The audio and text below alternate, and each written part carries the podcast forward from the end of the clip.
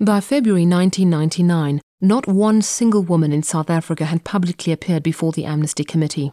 The Truth Commission's final report said only 56 of the estimated 7,000 amnesty applicants were known to be women.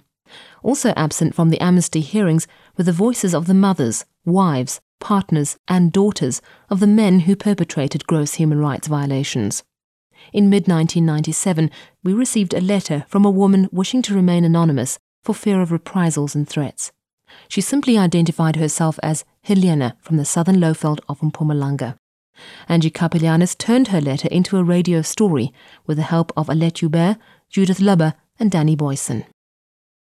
My story begins in my late teenage years as a farm girl in the Bethlehem district of the Eastern Free State.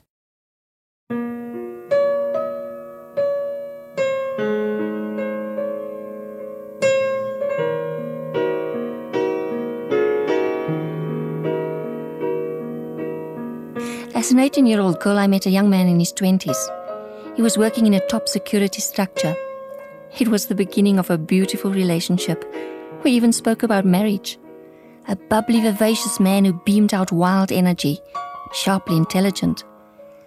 Even if he was an Englishman, he was popular with all the Boer Afrikaners, and all my girlfriends envied me.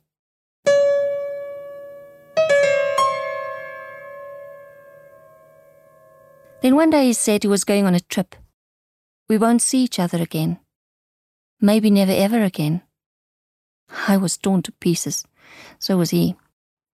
An extremely short marriage to someone else failed. All because I married to forget. More than a year ago, I met my first love again through a good friend. I was to learn for the first time that he had been operating overseas and that he was going to ask for amnesty.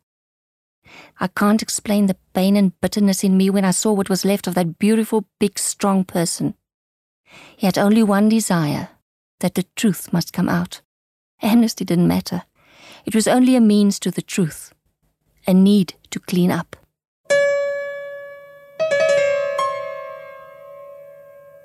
He was gruesomely plucked out of our lives at the beginning of the year.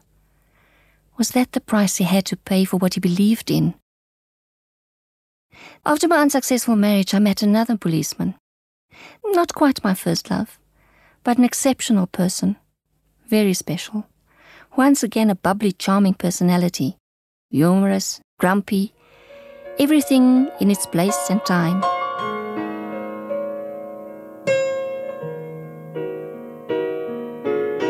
Then he says he and three of our friends have been promoted.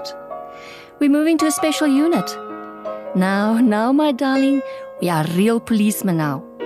We were ecstatic. We even celebrated.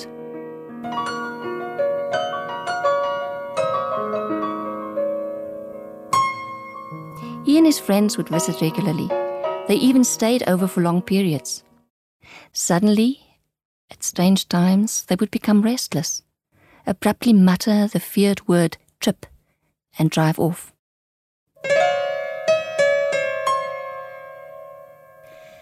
I, as a loved one, knew no other life than that of worry, sleeplessness, anxiety about his safety, and where they could be. We simply had to be satisfied with what you don't know can't hurt you, and all that we as loved ones knew was what we saw with our own eyes. After about three years with the Special Forces, our hell began.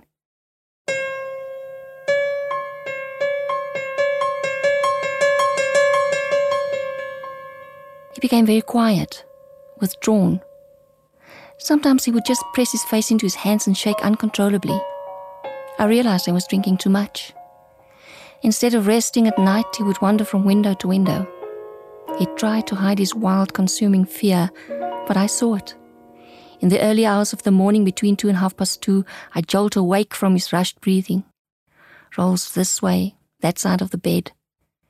He's pale, ice cold in a sweltering night, sopping wet with sweat, eyes bewildered, but dull like the dead.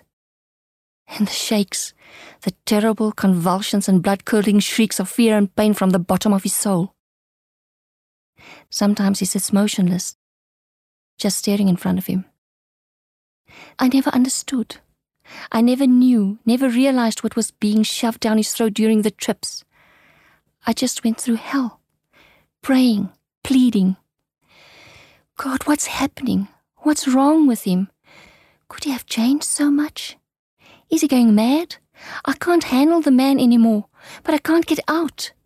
He's going to haunt me for the rest of my life if I leave him. Why, God?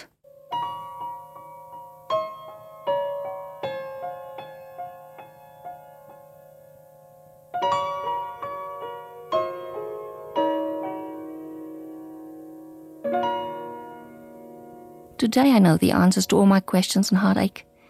I know where everything began the background, the role of those at the top, the cliques, and our men who simply had to carry out their bloody orders like vultures.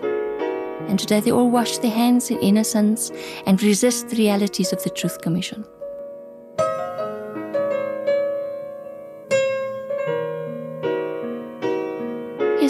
I stand by my murderer who let me and the old white South Africa sleep peacefully, warmly, while those at the top were again targeting the next permanent removal from society for the vultures. I finally understand what the struggle was really about. I would have done the same had I been denied everything. If my life, that of my children and my parents, was strangled with legislation, if I had to watch how white people became dissatisfied with the best and still wanted better and got it. I envy and respect the people of the struggle. At least their leaders have the guts to stand by their vultures, to recognize their sacrifices. What do we have? Our leaders are too holy and innocent and faceless. I understand if Mr. de Klerk says he didn't know but damn it, there must be a clique. There must be someone out there who's still alive and who can give a face to the orders from above for all the operations. Damn it!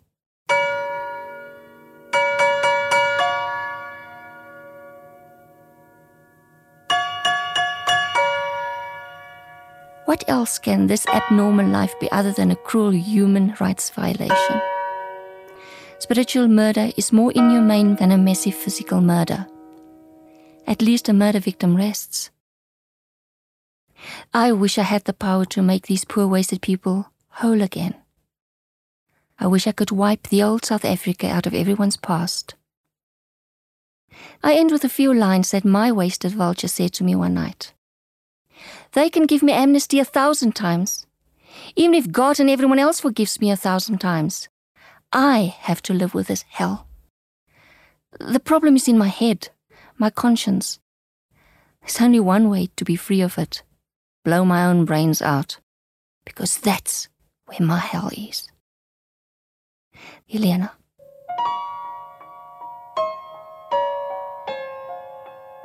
P.S. Thank you for your time.